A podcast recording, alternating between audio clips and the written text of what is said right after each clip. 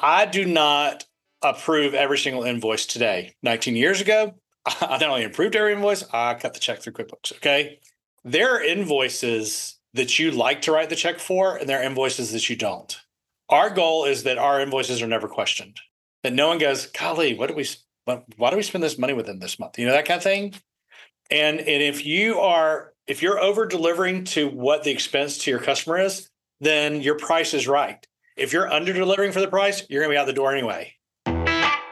Welcome to Pivot Me, where we give business tips and mental hacks so you can move past your biggest obstacles and live the life you've earned.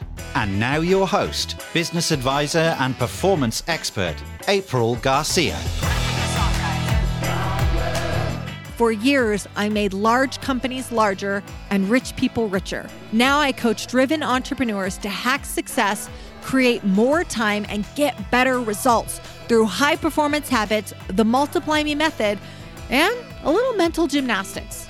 On Pivot Me, I talk to thought leaders and experts sharing our successes, our many scrubs, and how we can all use both to move us to the next level. Join us and learn real, simple steps to pivot you and your business towards the life you've earned. Do you ever just meet someone who's just really freaking happy? Like before you even spoke to them, you just knew this is a happy guy. That was my experience with Ed Howie. I met Ed in Tennessee. We work with the same business partner there, and we sat at the same table during an event. Ed is a lot of things successful owner of the marketing firm BTY Creative. He is also the founding partner of Gusto Restaurants. And perhaps the most shockingly at the time, he is also a certified spin instructor. This man is an onion, lots of layers but he really knows his industry. We had a good conversation in Tennessee about marketing. He's been in marketing and operational leadership for 25 plus years with Chick fil A, HEB Grocery. He has led teams of communication experts for years. He's also a keynote speaker, and rumor has it we might be able to read some of his material in the near future. The guy's up to a lot of stuff. One thing he's very passionate about is sharing his information. So today we're sitting down with him to understand his particular focus on joy. He shares openly with us. He doesn't hold back, both personal and professional. He tells us what changed 16 years ago for him personally. He will walk us through how not to be a commodity in our business and how his naturally joyous way, combined with his desire to avoid conflict, led to some overdue conversations. And then we get into a heated discussion on how to receive compliments and what not to say in those situations. Thank you for joining us and spending this time together. Now let's get into it. It's so great to have you here today, Ed. Thanks for joining us. April, good to see you. Woo! So Ed and I met in Nashville was the first time, right? That's right. Well, we met over Facebook before, but anyway. I mean, yeah, it starts at Facebook. Mark Zuckerberg had a hand in us meeting. Thank you, Mark. But then it evolved from there. So I've got to tell you, pivoters, that one of the things that stuck out right away about Ed was that we sat at the same table and there's lots of amazing people sitting at the table, but there is whew, like an energy to you. This probably comes as no surprise that I'm saying this, but there's an energy to Ed and there is a, well, joy to Ed that is palpable. And so is a great group of business leaders, but he really stuck out as like, this guy's got something figured out. So I was really wow. excited to talk to you and understand what that was. That was a room of pretty incredible people. So I take that as high compliment. Wow. Really well, was. I would say, you know, you know, I'm, I've got a lot of energy, but I also don't lie. I mean, I felt the same about you. There's just that energy, and you know, people walk in the room and either suck energy out or bring it. I believe. Now there are yeah. a lot of people that just are non-existent, unfortunately. But you know what I mean. But you're definitely an energy bringer. So I've been looking forward to this time for a while. I always say that we're all influencers. We're just not always intentional about it. Every room we enter, any conversation we enter, we are influencing another person. So choose how you're influencing them. All about intentionality, baby. It so is. So, you know, we're going to talk about the marketing piece and the work that you do with your company, but I'm really curious how you became so passionate about bringing that energy. I mean, were you always this way or did you kind of double down at some point in your life? Wow. Okay. So let's just get in there. We went heavy, um, right? so if you're, a, are you an Enneagram person? I forget. I am new to that game. Okay. So I just finally sat down and got tested a few weeks ago. So I'm late to that game. All right. So if you're an Enneagram person, I'm a seven, which is an enthusiast. All right. So I've always lived into the world of seven before I knew it was a seven, all about adventure experience. However, I was handicapping that enthusiasm, that joy with alcohol. And I didn't really realize, I don't know if you know this part, I didn't really realize that it wasn't like I was homeless or under the bridge. But what happened is, with all this energy, I had lost the capacity to find peace, to calm myself. And I'd become habitually connected to alcohol as my like light switch to turn off and on. And it be- progressively became more consistent. And uh, had a situation almost 16 years ago where I realized that alcohol had more control over me than I over it. And I don't like that uh, equation. And so I not only chose, but I asked God to remove the desire from alcohol from me for the rest of my life because I knew he was powerful enough to do it, and I apparently wasn't powerful enough to do it myself. And that's what he and we did September 28th, 2006.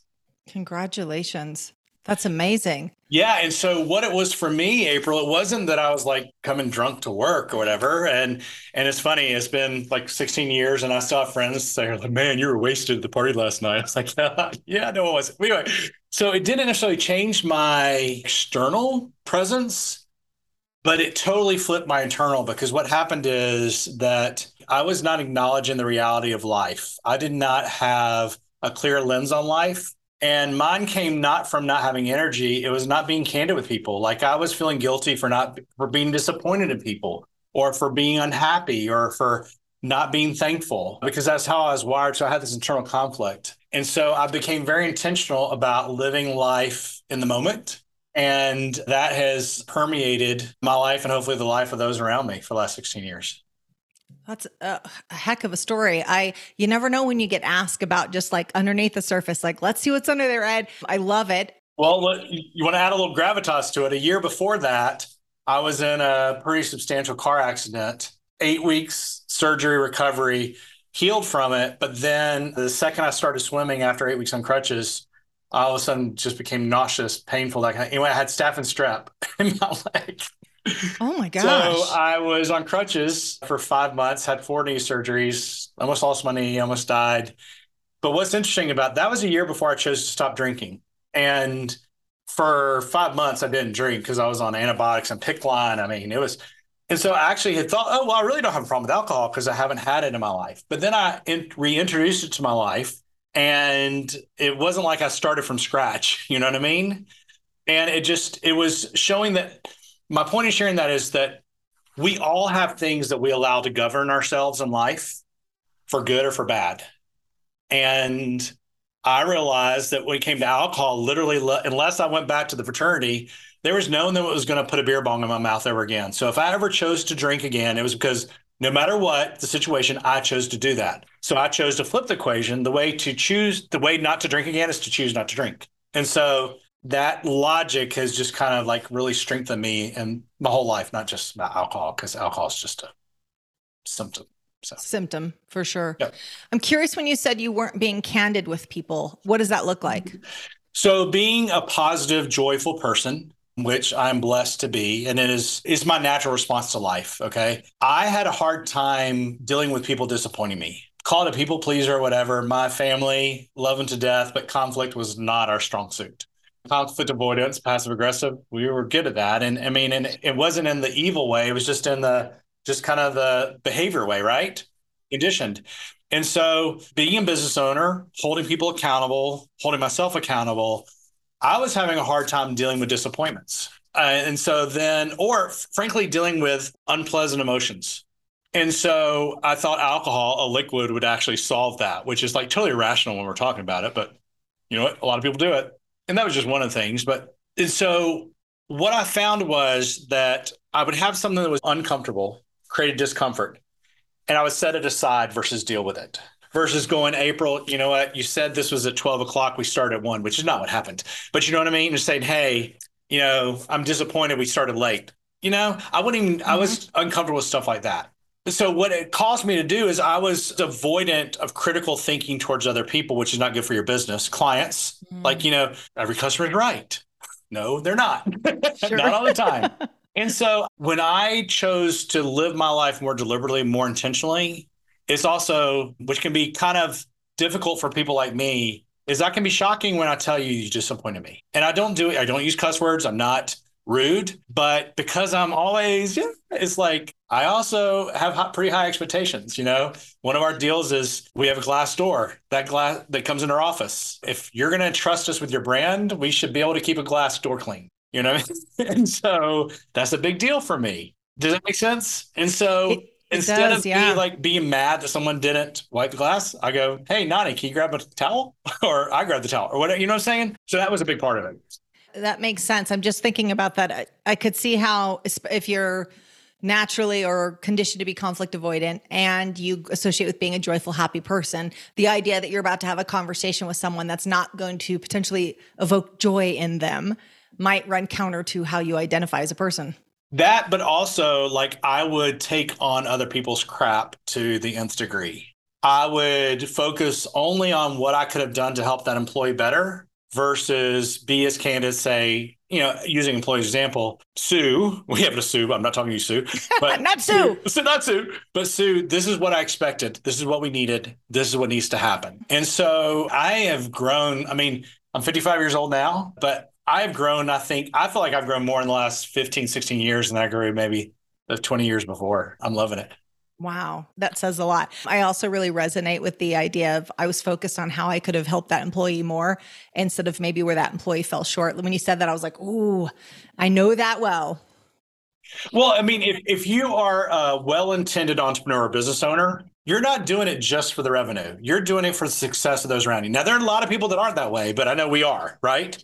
And so I was disappointed by this person who I don't want to disappoint me, but then I was also like, what could I have done to do this better? That is part of the equation. What could they have done to do this better?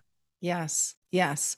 Both questions are equally important, but some people are wired to ask one versus the other, and you need to ask them both. Well, and sometimes you have to tell someone that they're not performing. And I was with Chick fil A corporate for a long time. My mentor there, my very first boss, Sunny Noon, amazing human he was like two things. One is there's a drama behind every face, and two, bad news does not get better with time. And those two principles have really informed me, especially as I am much more clear on the reality of my present situation, my present moment. Bad news doesn't get better with time. I love that. Never. I had an I had a version of that, which it was. Oh, now I'm going to paraphrase it, but it was essentially that time doesn't make a hard conversation easier. Mm, makes it so worse, you, actually. Yeah. Then you like stew on it and all stew the things. On it, you like imagine how it's going to be, that kind of thing. Yeah. Oh, that's good. That's good. So I want us to to, to pivot a little bit. So thank you for Shocker. sharing about. I know. So on brand. It's so funny because this could literally be a game whenever you interview someone on the Pivot Me podcast. Pivot, not usually by me. I'll wait and they will say it two or three times. And they're like, oh, look, it's in the title. And I was like, yeah, that totally happens on purpose. So, well, we can have a whole conversation on pivot or rivet. I don't know if you saw that on the YouTube, but I've got an episode. I saw that. So the whole deal is that if you're pivoting and it's not a rivet, meaning it's not a permanent change, you better tell your customers it's just a pivot because they become conditioned on your pivot and then you pivot back like hey what happened to the free fries i used to get? You know so yeah.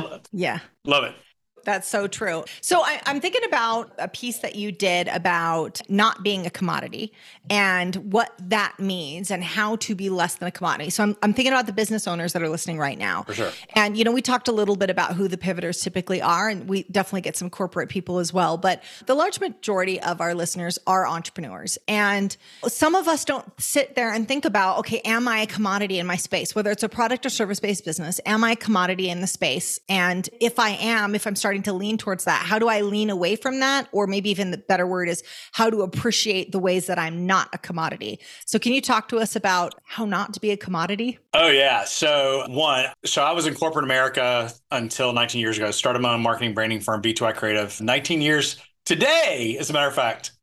Wow, 19 years today. That's exactly right. It was the day after Labor Day. So anyway, I did it primarily because at that point I was with a company called HEB Grocery, which is based in Texas now like a 30 some billion dollar grocery store chain. Not quite that big when I was there. But anyway, so I'd have I have this corporate responsibility and 300 stores and all these P&Ls and all these numbers and all these deals. But we would have particularly newer entrepreneurs come and pitch us their food product to get on the shelves. And within five minutes, I'm being like, oh crap, they're going to fail. Or, oh crap, they're going to, we need them, keep them out of Kroger or whatever. And what I first say to someone, especially an established entrepreneur, is when you chose to start your own business or your next business, did you go, there are 30 people already doing it this way, so let me do it that way? Because I want to do it just like them because they're being successful. Now, there are some business models that are purely Xerox versions of another business. Okay. But I think the true entrepreneurs, not just the the optimizers, if you will, or the the whatever, but uh, there's other names for that. But anyway, for the people that are truly trying to create something new, you didn't choose to risk your life and your money and your family and your funds because you thought you could do something just like everyone else. So I encourage people to go back to the origin story. Why did you choose to start this business or start this brand? And typically, what happens is that we either get lazy because we're worn out because we're entrepreneurs, or our customers force us into a commoditization. Well, we want you to do this, but this is how this company's doing it. So if you're going to do this for us, you got to do it like them. And so we get worn down into less distinction and more efficiency. And I believe you can be distinct and efficient at the same point. And it, it doesn't have to be like 99% never done before. What is it about the experience? You may be selling the same product that 20, 30, 100 people are doing. What is about the way that you do it, the way that you treat me, the way you treat your employees, the light fixture when you walk into your office, the way that you reply to emails, whatever it is? What is it that makes you stand out? There's kind of funny. There's a box of cereal right behind my head. Mm-hmm. My face on it. Okay. Yep. I believe we are all a box of cereal and we're all a unique box of cereal as humans, as business owners, that kind of thing. But we got to know what's in our box of cereal because if you think about your grocery store, you turn down the grocery cereal, the cereal aisle in the grocery lane, you're just overwhelmed by all these boxes of cereal. Some are going to catch your eye, some are not. I want to catch people's eye.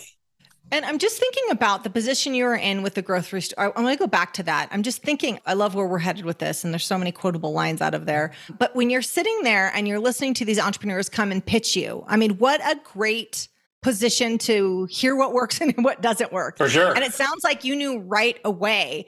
Tell us how you knew right away which ones were going to sink and which ones were going to swim. If it's a food product, if it doesn't taste good, it's not going to sell twice.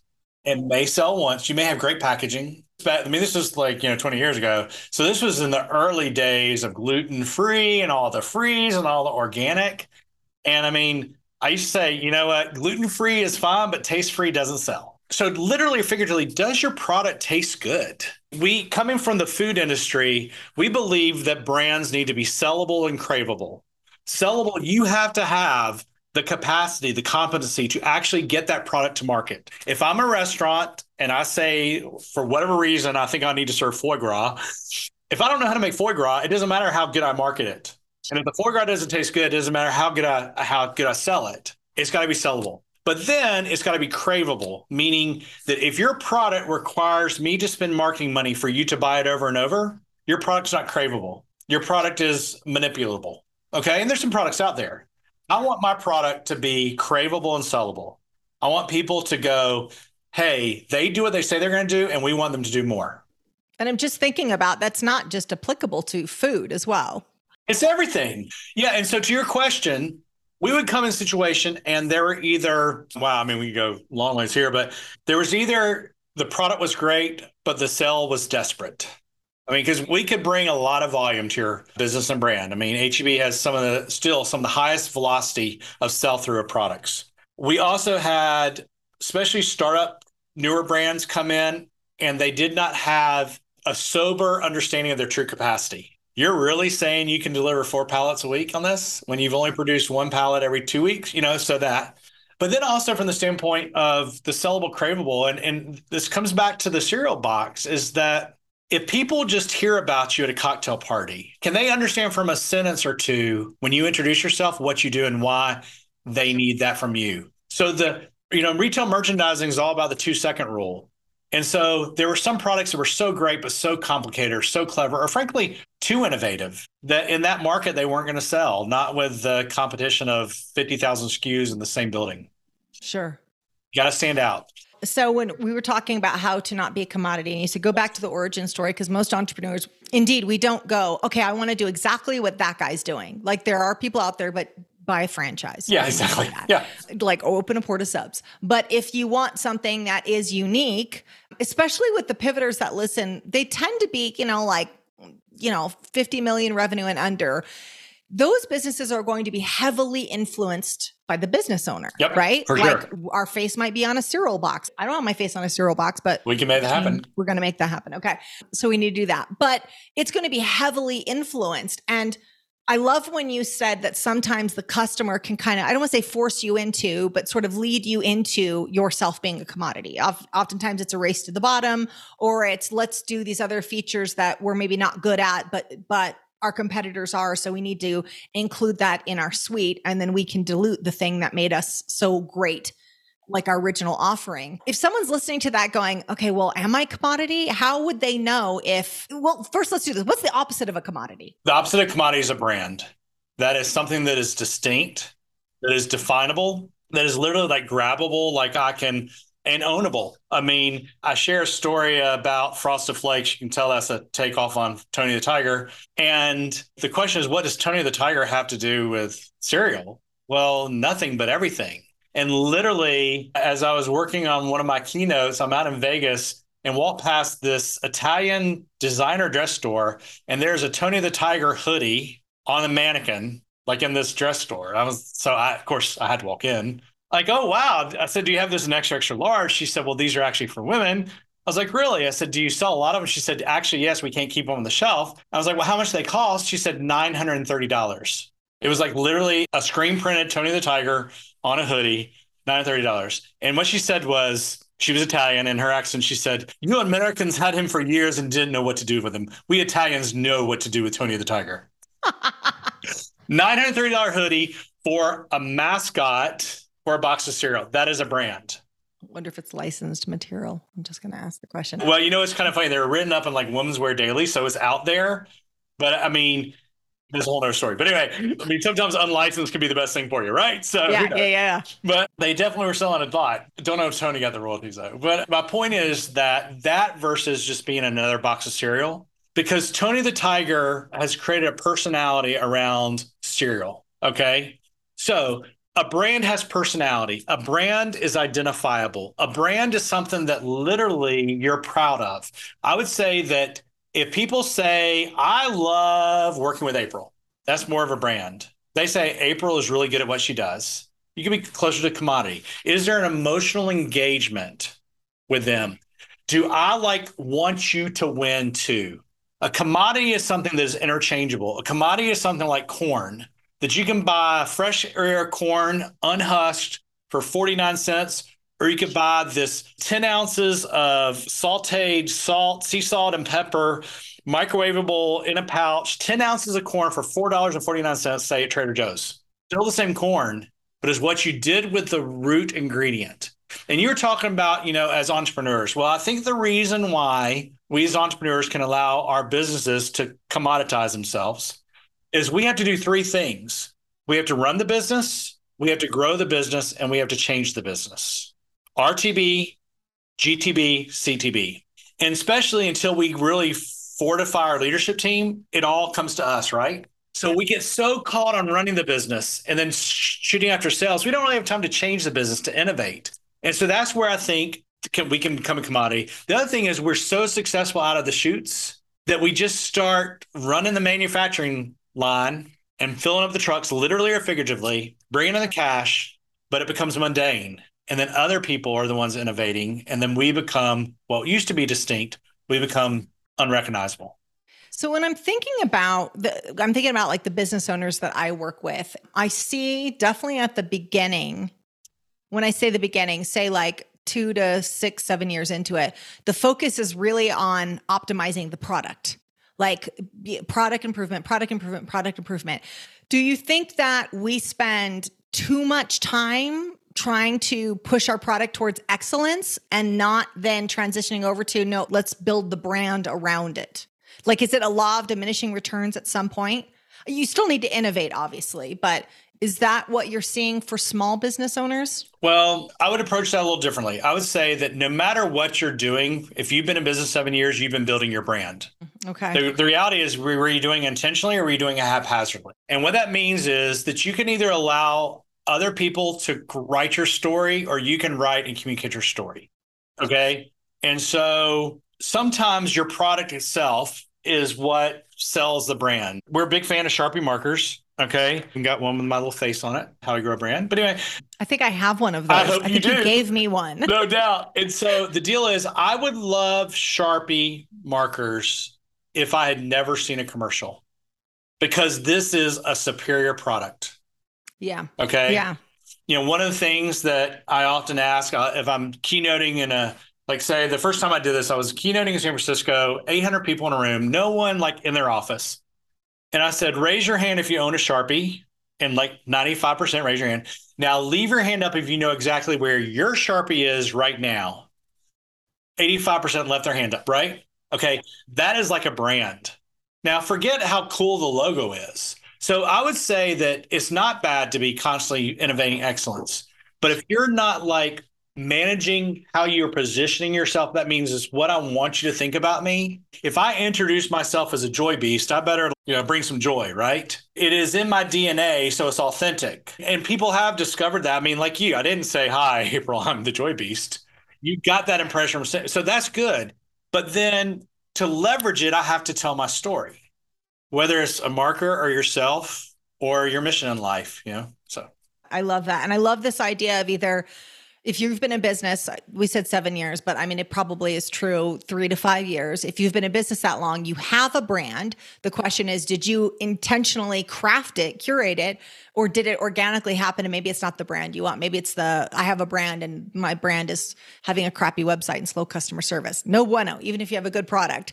So I'm just thinking about that we've talked about branding on Pivot Me before a few times, and we've had some mutual partners uh, between you and I. We've had them on some great conversations, but I, I definitely think that there is the people that know about a brand and specifically a personal brand and they go, okay, I get it. I understand the value of it. But I think there's a lot of people out there that maybe are running, you know, a $30 million, we'll just say a roofing business. I'm thinking about a friend of mine, Michael, he runs a roofing business in, in Florida and we've worked together for a long time. He thinks about the product. We have a superior product. But I'm just thinking how much time he's listened to this now and he's like, Hey, I think about this. No, I don't Hey, know Michael. how much time. Michael, I'm calling you after Michael. We're going to talk about this. How much time he thinks about what is the brand of the business? You know, what does that business represent? He's been in business for 20 years. What is the actual brand? So that is a great example because Michael probably has more than one salesperson. And if he's that size, and he probably has multiple people talking to prospects every day, those people are telling your customers, your prospects, something. What are they telling them? And we paid more money than we could have with another roofing company because we believed we were going to get a better overall experience from Belden Roofing than we would have gotten with the other bids we got. It was not a race to the bottom. Now, still quoted it, but we had a superior experience from Belden Roofing because of the way they presented themselves on the first call, the things they could explain how they could help us with the insurance negotiations, how they could explain the timing, and how that they basically had proof that what they were saying was true. Okay. Now it wasn't like that kind of nauseating sales pitch. It was a conversation. Like, here's the deal. You've got this damage. You got this danger. You can fix it now. You can fix it later. Here's the pros and cons. They showed up, but then they showed up when they said they would. They kept it within budget. You know what I mean? And so the deal though is that especially for like home services, if you're not focusing on your brand, I believe you're leaving money on the table because then it comes down to, well, they're going to do it for $3 a square foot less. Sure. Then you are truly a commodity. Yeah. And there are some customers that are going to buy that way. And you know what? Like in our, our firm, if if someone's looking for the lowest dollar for services, we're probably not your best choice, and we're okay with that. Yeah. We don't have to sell to everybody. I will tell you that a lot of customers who buy off of as a commodity aren't pleased with the product they get because they're not emotionally invested in it too. So if you are at a race to the bottom, just recognize that the quality of customers you get are also at the bottom. That's right. And the problem with that is that think about it is you're got a commission salesperson who's selling on price, who's making less money for the effort. So then therefore they put in less effort. You know, and so it, but I mean we do it. I mean, right? For sure. For sure. The deal is about a commodity is the market ultimately sets your value as a brand. You can I use manipulate in a good word, okay, and as good way. You at least can attempt to manipulate the value that the market sees you. Absolutely. I use the word massage. I say the same thing, but I use the word massage instead of manipulate. But it's the same idea. And it's funny because some of the business owners, I'm just thinking of someone that I work with, Ben, and he does audio brands. So he writes, he's a composer and he writes audio brands. Oh, wow. Does, Fine. he wrote ours. He's amazing. And it was funny. We were having this conversation and it was like, well, there's not a lot out in the marketplace. And I was like, doesn't matter. You get to set your price. Well, but shouldn't I get some data and feedback? No, no, no, no, no. Like you have this innovative thing. It's amazing. Your skill set, what you bring, you truly can set your price on a lot of these things. And that will blow a small business owner's mind. They're like, well, but there's got to be a precedence and I've got to this and I've got to that. And I'm like, no, if someone's selling Tony the Tiger hoodies for $900, you literally can write your future. You just have to realize you're able to do that. Right. That, and you also have to realize that some people you're not going to be affordable for. And that's, And that's okay. okay. That's okay. Keep talking to people for sure. Absolutely. That's a really good point for anyone who's listening right now. If someone says that you're too expensive, they're outside your price range, that is not an indicator. I mean, if you have 200 conversations like that, then you know you got to get curious. And I would say you got to get curious at the quality of prospect you're talking to too. So as an international business advisor, if I go to a business mixer where it's a bunch of startups and I'm talking to them, they're not going to be able to afford to work with me. And so if I used market feedback, I could go, "Oh, well my prices are too high. This this business model would never work." Well, no, I've been in business long enough to know that a new business can't. If I'm in a different setting where it's established business owners, then I'm in the right place. So if you are a business owner listening right now and you're saying, gosh, I just talked to, you know, maybe I've got a new product and I was excited about it. I talked to two people and it wasn't a fit. Don't use that as an indication of you being priced out of the market. Get curious. Don't take it personal. I love it. I love it for sure. You know, and and you also got to like to your point, assess where the data point's coming from.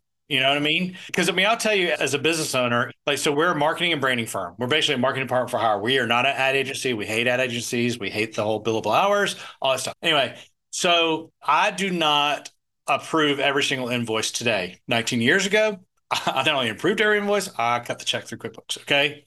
There are invoices that you like to write the check for, and there are invoices that you don't. Our goal is that our invoices are never questioned, that no one goes, golly, what do we, what, why do we spend this money with them this month? You know, that kind of thing. And if you're over delivering to what the expense to your customer is, then your price is right. If you're under delivering for the price, you're going to be out the door anyway. Yeah, that's that's true. I love that. I love that way that you just phrased that. Hey, Pivoter, I see you taking notes. I see you applying things into your business and life. Great work. But what if you could do it on a Zoom call with me? Well, here is your invite. I am hosting a free live event on Zoom where I get to know you, your challenges, and help you work through them as we accelerate your growth together. This is a free virtual event, and I'd love for you to join. Hop over to pivot-me.com backslash event and save your spot now. We'll keep these small, they will fill up. I'd love for you to be there. Again, it's pivot-me.com backslash event. We'll also put the link in the show notes, and I'll see you there. Ed, what, another question I want to ask is I mentioned this when we first started. I said I was listening to a video of yours and you were talking about sort of owning your greatness, is how I took it. And that when someone acknowledges what you do, and whether that's your business or I think the context you were speaking of is when someone acknowledges something that maybe you're particularly gifted at personally, and that someone says, Hey, man, you really knocked it out of the park in this way, or you're a real genius at this. And you kind of push back on what most people do and what most people are taught to do. I think you know what I'm talking Yeah, about. exactly. Yeah. Can you expand on that? Like, so when someone acknowledges you, Yeah. how you respond? So our conditioning is if someone says, "Man, you look good today," uh no, you know, it's, it's an old shirt. There are are cons. If someone acknowledges positively that we are being conceited if we acknowledge it, and so our response is to downplay it. So basically, when we're doing that, one, we're telling the other person they're lying to us. I mean, think about it. Man, April, you look great today. No, I don't. Okay, so you're saying I don't know great looks. You know what I mean? So one, there's inherent. But what I heard, and and I, I, believe it was Charles Swindoll back in the mid '90s. Charles Swindoll wrote these devotionals, Seasons of Life by Charles Swindoll was one of those many books. Anyway, he's speaking to actually a large group at Chick Fil A, and he said that when you do not acknowledge a compliment, it is not humility; it is dishonesty. Wow you're being dishonest with yourself and the other person. So let's say I started singing a solo and it was amazing. You go, oh my gosh, that was incredible. The first thing I say is, no, it wasn't really that good. You know, that's not humility, that's dishonesty. That's interesting because what you're talking about, what you're proposing is actually very radical because it is a complete shift on how it's our like a, whole culture handles. It's kind of like a pivot, actually. It is a pivot. Wow. Imagine that. You know, and so he we'll went on to say in. that thank you so much for saying that to me. Mm. I mean, that's the response. The, I mean, so if, I mean, there's all kinds of response. I sure, mean, sure. But thank you so much for saying that. So I'll tell you. So I had a text from one of my team members. She'd been with me eight years, and I had a text from her th- Sunday that was thanking me for how giving I am. Okay, and I waited a day to respond to her because I mean, frankly, it's been kind of a rough week. I'm going to pull it up real quick. I'm not going to read what she said out of confidence, but let me tell you what how I responded to her. I said, "Thank you, thank you, thank you. Your kind words really matter, and I'm so proud of what we have built together, and so hopeful for the future. You're a consequential part of my life and our team." Okay, I could have said uh, it was nothing and moved on, but it took me a day because one, I read it three or four times because I mean, I had a close friend pass away two weeks ago. I mean, I believe you can be joy and sad at the same time. Actually, you got to hold on to the light of joy even when things. And so the fact that on a Sunday of a holiday, she took the time to share that with me, it literally left me speechless. Okay. And she was doing something beautiful, and I could have denigrated it by blowing it off. When we acknowledge other people, which I think we need to do genuinely, not inauthentically, not like to be cute or suave or a great salesperson, but now if, if you're the person who tells me I look great every time you see me, I'm going to stop believing you, right? Mm-hmm. Yeah. I mean, I know I look great, but I mean, no, you know what I mean? So it's got to sure, be genuine. Sure. But eh, when you brought this up, I, I hadn't really thought about this context, but I could have totally denigrated and mm-hmm my reaction to her could have caused her to be less inclined to do that to someone else. True, true. And that is not true. joy and that is not stewardship.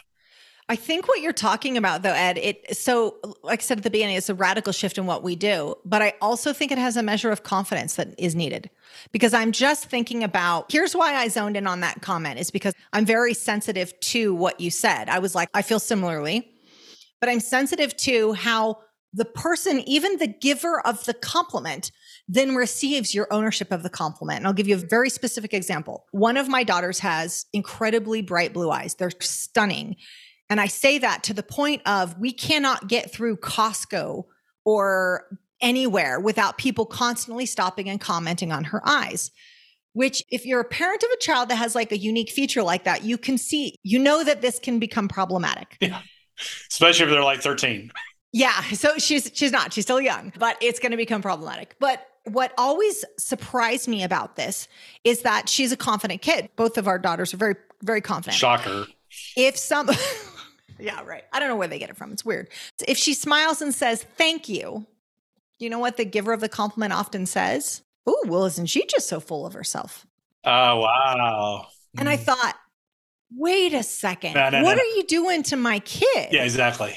And I realized that after she'd heard this so many times, she started to respond differently, where she'd look down or avert her eyes. And I'm like, oh, no, no, no, that's not how we're going to play this game.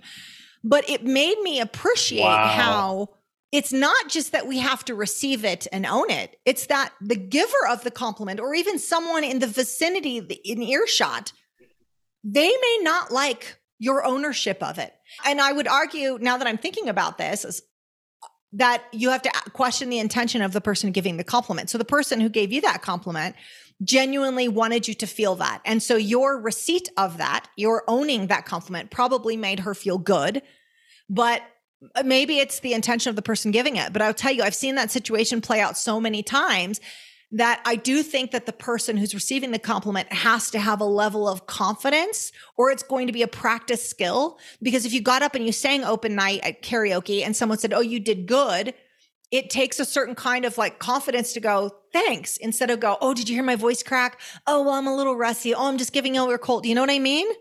Yeah, exactly. April, that is really that's consequential because was it the shock that how old is your daughter? She's nine now, but that started happening probably when she was about five. Okay, so was it the shock that she responded so maturely that they were like that it was so distinct? That I mean, that, that sometimes okay, so I'll, I'll use a customer example. Customers reject innovation because they can't see how it fits in their world. So let's say that person who said that horrible thing to your daughter, let's say that it was because it was so uncommon to see such a confident four year old that they didn't know how to respond. Let's just give them the benefit of the doubt. Okay. I'm thinking a lot of other things, but we'll give them the benefit of the doubt, right? Okay. Assume positive intent. Got it. Assume positive intent. Okay. But the other thing is, could have been that they were being hazard with their compliments and it wasn't really genuine. And then all of a sudden they were engaged. You know what I mean? And, and I mean, that's where they started the conversation, right? But, you know, I hadn't, that's interesting. Yeah. Because I was so thinking, because think about that scenario. That's not just with my daughter's eyes. No. That's like when someone compliments you, if you own it, not everybody is receptive to that. It's like they, they the expectation is that you you bat it away. That's the expectation, and I don't know. So screw the expectation. Thing. I don't. I mean, screw the expectation. I mean, I'm not playing that game. You know, I'm 55 years old versus 22 or 14, but I got to tell you, the 50s are awesome. You know, because you really, I mean, I don't use profanity, but you know, my two mantras in life are joy begets joy and don't fuck with me. They actually complement each other very well. But anyway, it's like you say that to me, I'm going to accept it as genuine. I'm going to respond that way. And if you don't like the way I respond, sorry. Yeah, I think it's just a really good point for anyone who's listening right there. That it's like if you were to accept a compliment, I totally agree that you should and you should own it. It's about really, it's about taking your power. Like it's it's just owning it, just like uh, owning who you are. Know that not everyone's going to receive that okay, or, or not, not everyone's going to receive that well, and that's okay. It's not up to you to make them feel better. If someone compliments you, own it. And if they're uncomfortable, like the many women who have complimented my daughter's eyes and then responded negatively when she just said, thank you, it's not up to her to manage how they responded. Well, see, and then, you know, because like I'm a word guy, I'd be going, okay, so, so what can my daughter say in response? And one thing could be, my aren't you confident? No, ma'am. I just really appreciate the words you just shared with me. Ooh. Or, you know, something like that. That's good. Yeah. I mean, seriously. back on their feet. Yeah. Yeah. But I mean, it's like truly because that I didn't say thank you because I'm confident or I'm snotty. I'm saying thank you. Thank you for saying that to me. Nothing else. Yeah. Yeah. That's good. Because, you know, Ooh, I'm tired like of that. I'm tired of like I'm tired of owning other people's storylines. If you think I'm conceited, and I am, then you're right. I'm tired of owning other people's storylines. Yeah. Well said. Ain't that the truth? I think that's in the 50s. Yeah, but we can bring it down if you if you're listening and you we can bring it into the 30s and the 20s. And I'm seeing that our, our kids are 23 and 27. And I'm seeing that in the younger generation. A lot is said negatively about, you know, blah, blah, blah. You know, but they kind of own their shit. You know what I mean? And they don't necessarily pick up other people's and they care about it. Oh, yeah. You know, and yeah. so, and, and again, going back to how we started this conversation, part of my inability to see life on full clarity terms was because I was carrying around too many, too many people's shit. Yeah, that's so true. Have you read Codependent No More? I was just thinking about that. I have earlier. not. No. Okay. Just when you were saying about owning other people's shit, I was like, mm, there's a book that there's a. No, that's good. That. That's yeah. Good. Yeah. I will tell you, I put off years reading that because I was like, mm, I don't know that I want to read yeah. that. Yeah. Sometimes knowledge is dangerous? Well, it- because it, we feel like once we know, we have an obligation to act. Most of Sometimes- us, most of us do. So some people do. Some people do. Some sometimes you can just agree to have the knowledge. It doesn't mean you have to act right away. That's exactly Um, right. No, that's good. Don't own other people's shit. I love this or their storylines. It kind of goes back to what other people think about me isn't necessarily my business. I, love this. I love this. And I love the way you rephrased how you can own a compliment. And, and guys, I just really want to emphasize that really own when because our brain naturally focuses on all the things that people say bad about us, right? I mean, you have to be complimented five or six times to um, undo one negative thing someone says about this. So I'm not necessarily ta- talking about in your business. I'm talking about you personally. We can change those numbers if we really own the positive things people say to us. Like if we really wrap our arms around it, it can overshadow those other things. Well, and I think we also have to like on this because this is helpful for me because I mean I can still fall into my old weigh and measure the significance of it. You know, I, I as you were talking, I was trying to think through where people have been kind of rude or whatever. And it was a couple years, it was before mass. So three years ago, whatever, I was flying out of airport and I'd been on like 10 flights in four days, whatever. I fly a lot. I've got a lot of status. I get to board early, that kind of stuff. And there was a young person that I didn't body check. I didn't knock him down. I didn't even come near his body space, but I walked deliberately towards the gate, passing his line by, and he goes under his breath, "You must think you're hot shit." Okay, I didn't have a single conversation with him, you know, at all. Like I, and I literally didn't. I mean, it's not like I'm, I'm not the one that's going to body check. You know what I mean? But I was just like, I started to respond, and I was like, inconsequential. Now, 20 years ago, I would either responded or I, would have wrapped around, was I rude? You know, all this kind of stuff. Inconsequential, let it go. Right? You know what I mean? So, Yeah. but then if you tell me my blue eyes are distinct or beautiful, I'm going to say thank you. That's good. And that compliment was more about him than it was about you. Or that that criticism rather was about him. Apparently. about you. It would have been a great opportunity to turn around and sing, what is it, like Nelly song, Hot in Here? Like, hot shit. Doesn't that start like that?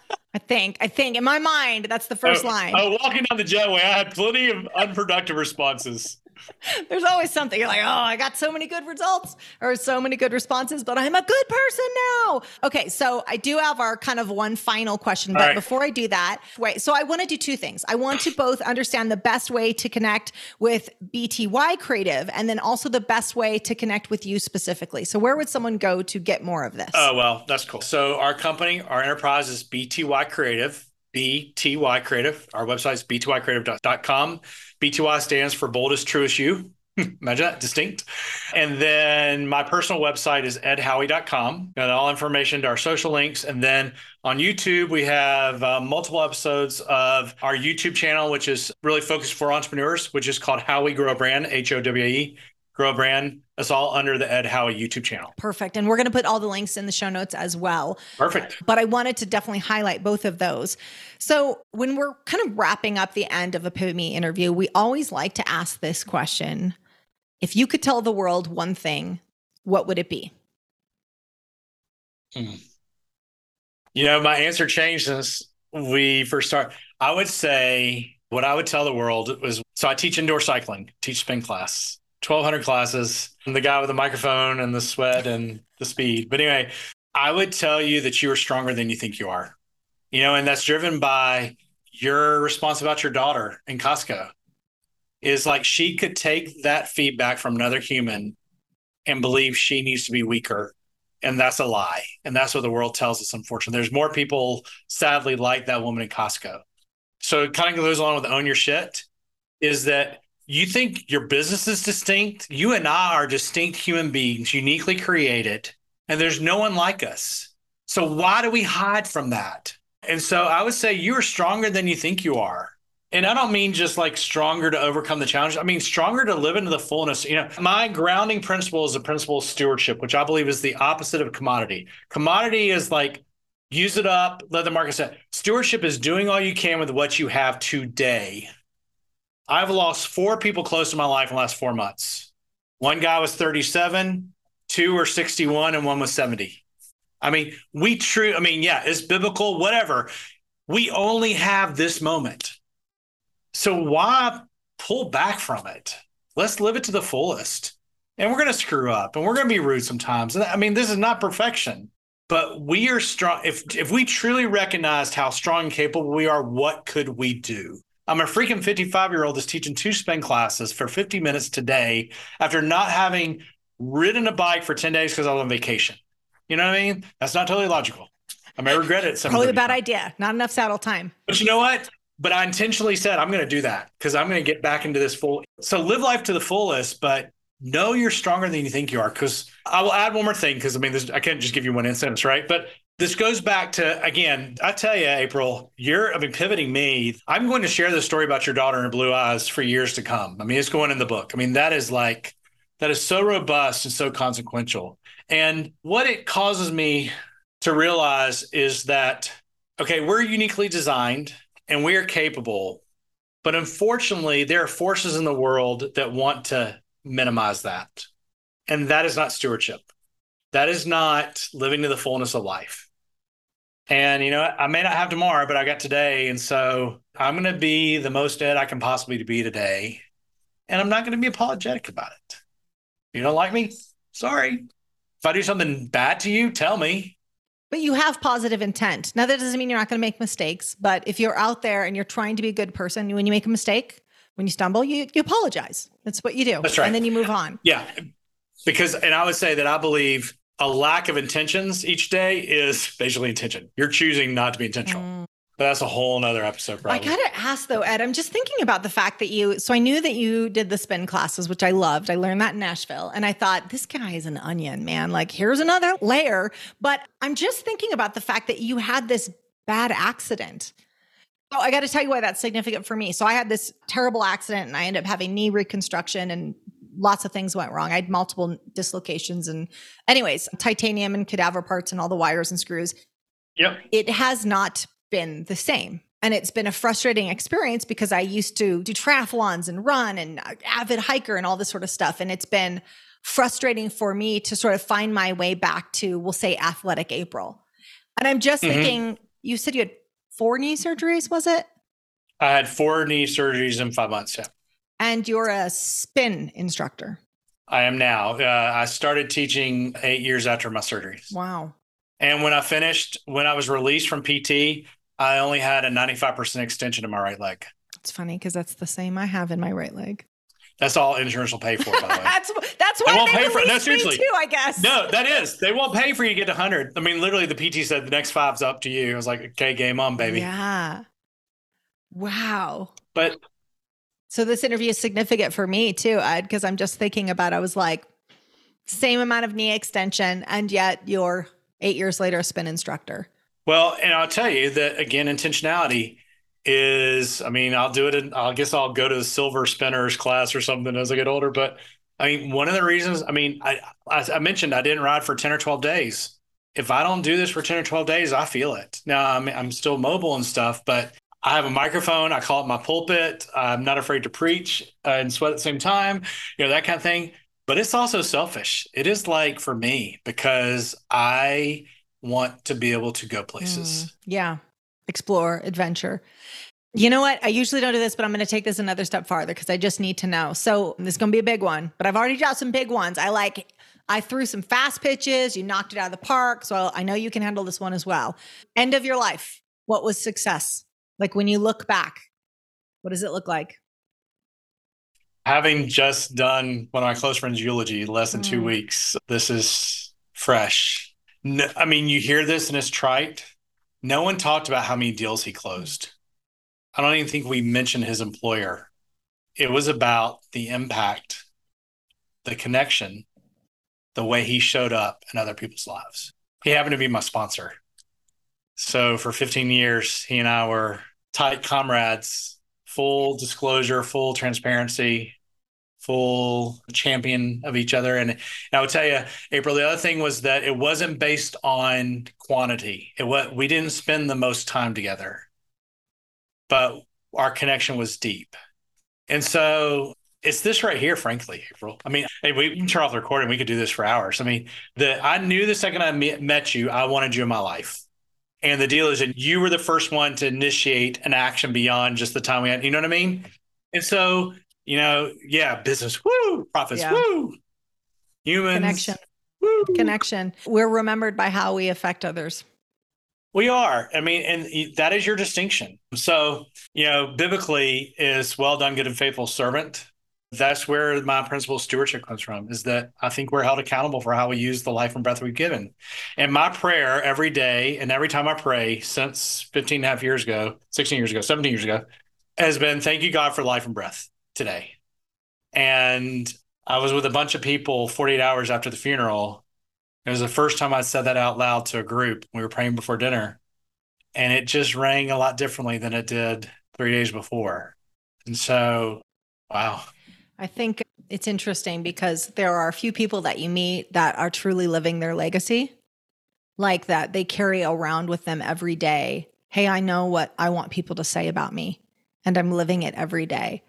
And it's so clear that you're one of those people, that you're impacting others, you're influencing others, and that people that get the joy to know you, work with you, work alongside you, I mean, you are the definition of an influencer.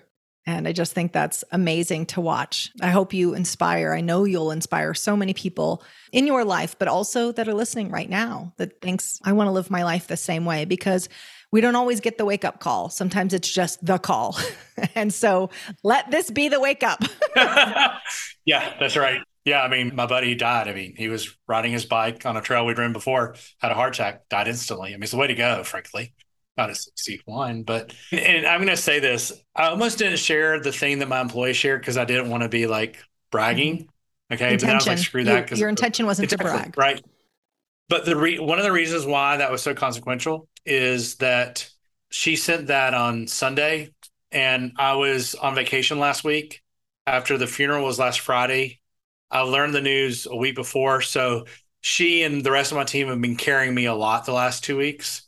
For so one of the reasons why I was speechless because she was calling me generous when it was just the opposite. She and the team had really carried so much more than they always do for me that it was literally wow that that I was feeling the other way. You know, so yeah, I mean, I just I'm just I'm just tired of the lady in Costco. She chose her words both times. You can accept what you need to accept and you can reject what you need to reject. Just be wise about it. right? Absolutely. There will always be a lady in Costco. Maybe her name is Karen. there's Maybe ton. it's not. It's hard to say. but we can't let that influence. We can't let us influence. Wow, what book was that? It was like Cab Driver Number Five. Oh, I can't remember the book reference. But essentially, the story is don't let cab driver number five. Like when you watch a movie and it goes through like the roles, and then it's like Walker number two, runner, you know, like some person who walks on set and they don't even get their name. Like it's not even significant enough for them to have a name in the movie. And how many people, I wish I could remember this reference, but how many people are changing their lives, their business, all that stuff because of cab driver number five. And that's her. That's the lady in Costco. And When I finish almost every cycling class, one of the last things I say as we're pulling down is we walk out of here stronger, calmer, with more breath and more joy. Don't let anyone steal your joy because they're going to try. And I mean, there's some people out there, but you know what? It's your joy. Yeah. And you never know when you're going to impact them. You never know when I told the lady, because this wasn't just one lady in Costco, this happened numerous times, but when I have pulled them aside afterwards and told them that their response was inappropriate and that I would celebrate my daughter's confidence and her security. And Good for oh, you. yeah. Oh, I don't leave a, I don't leave a lot of Yeah, but not just because of the one up, but because hopefully they received that in the way you intended. Because you didn't, you weren't trying No, to knock them I- down. I don't. You were trying to. I am trying them. to educate them. defend your daughter and educate them, and hopefully they they, you know that data point was in their For head sure, then for right? sure i i always share it um and it's and i ha- i have an intention and i know I know how to communicate. I make sure that it's not if you make them defensive. Oftentimes, the wall goes up and they hear nothing of what you said. I do it to to potentially educate. They'll receive it how they receive it, but maybe the next time they'll think twice on could I own something like that? Is that maybe they'll think twice about saying it, but also why did I say that? I, I think it's so important when you see things like that or you witness something like that. I'm a big believer in giving feedback in those situations Yeah, me too. because I don't I never walk away from the situation like, oh, I should have said something. No, no, no, no, no. I'm like, nope, I said exactly what I wanted to say because I believe that those are opportunities. They'll take it or they won't, but maybe they'll think twice about that. And that response was more about her than it was about my daughter. But we got to lift each other up and maybe she'll think twice about, like, oh, this is what it looks like. I love it. Yeah. This has been amazing. I so appreciate what you do from a professional perspective, but your joy and your energy and your stewardship, you said that was your intention or your purpose? I'm trying to think of the word you use. It's, it's purpose, my purpose. purpose. It, it is basically, you know, you've probably heard the solution we bring to the world, right? But I mean, it literally is my calling. Yeah is to not only be a good steward but to inspire stewards. Well, a brand is what people say about you when you're not around, and that is definitely what people would say about you when you're not around. So well done, my friend. That's awesome. Awesome. Right. Have an amazing day. What an amazing person Ed Howe is. I'm grateful that we were able to speak to him when we did, even though it's a pretty delicate moment in his life, having lost quite a few people close to him very recently. His closing words were powerful, but let's recap on several of the points Ed made here with us today. When I asked him how we can make sure we are not a commodity, something like corn or milk, where a buyer cares little about the producer of the product and more about the low price and convenience, he gave us some insightful tips. First, go back to your origin story. Why did you choose to start this business? Why was it that you went through the blood, the sweat, the tears to lift this thing off the ground? Was it that the market wasn't getting what it needed, that all the competitors left out the secret sauce? Was it that your story was unique and people needed to hear from someone like you? Go back to your original why. Number two, be clear about what makes you different. Stand out. Don't give up distinction for more efficiency. He says you can have them both. If you've gotten fuzzy on what makes you different, ask some of your committed clients, your staff, get a good read on why others think that you're different. And remember, as Sally Hogshead has said, different is better than better. Number three, write your brand story. As Ed said, it always is being written. Just need to decide if it's being written by you or something else. Craft it, narrate it, be clear what you stand for and what you don't, and let your customers, clients, and audience know that. Then Ed and I pivoted the conversation. I had seen Ed speak before when he talked about batting away compliments given to us and that it's not you being humble, it was you being disingenuous. I had to ask about that. I had to know more. So now I'm curious, having, you know, you listened to this conversation between Ed and I. I'm curious about you, Pivoter. What's your experience with this? Do you easily accept compliments or do you also brush them off? And if you brush off compliments when they're given to you, is it because it's awkward for you? Is it because you don't believe it? Or, as our conversation highlighted, is it simply because you've been conditioned not to receive it? That if you were to receive it, it would be considered rude or conceited. Insert the word. I think we can all do better than that. I think we can raise a generation to both give and receive compliments readily and to accept others that are accepting their compliments readily. There will always be a lady in Costco that wants to crash your party, but she can only crash it if you invite her to it. In closing, I want to share a little bit behind the scenes. So, when I've guests on Pivot Me, I've got the series of questions that I run through before the mics get turned on. Make sure we make the most of this interview, that we add the most value to you, that the interviewee also gets out of it what they're looking for too. And in this series of questions, one of the things I ask is, what does a successful interview look like today? Now, I get a variety of answers to that question, but today I'm going to share with you what Ed said before the mics were turned on. When I asked him what success was for our talk, he said that lives will be changed because people invested time with us. It's a good answer. So I replied with, and how will their lives be changed? And he said that they will either recognize more joy in their life or they will be more intentional about seeking more joy in their life.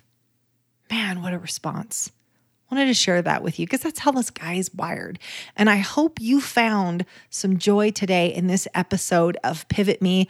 Go connect with Ed and his company. And I hope you make it a great day and stay away from those ladies at Costco because, man, they will try to steal your joy, but they can only do it if you give it up to them. Make it a great day. Thank you so much for dialing in today. And don't forget, make sure to subscribe wherever you get your podcast. And if you love what you hear, give us a five star review. It means the world to us. Hit me up on Instagram at the April Garcia or check us out online at pivot-me.com. This is all made possible with the support of you listeners, the numerous contributors, and our clients. Our music and production is by the amazing Rockwood Audio. Join me next time for more tips on how to hack success. And until then, make it a great day. Thanks, guys. You guys are amazing.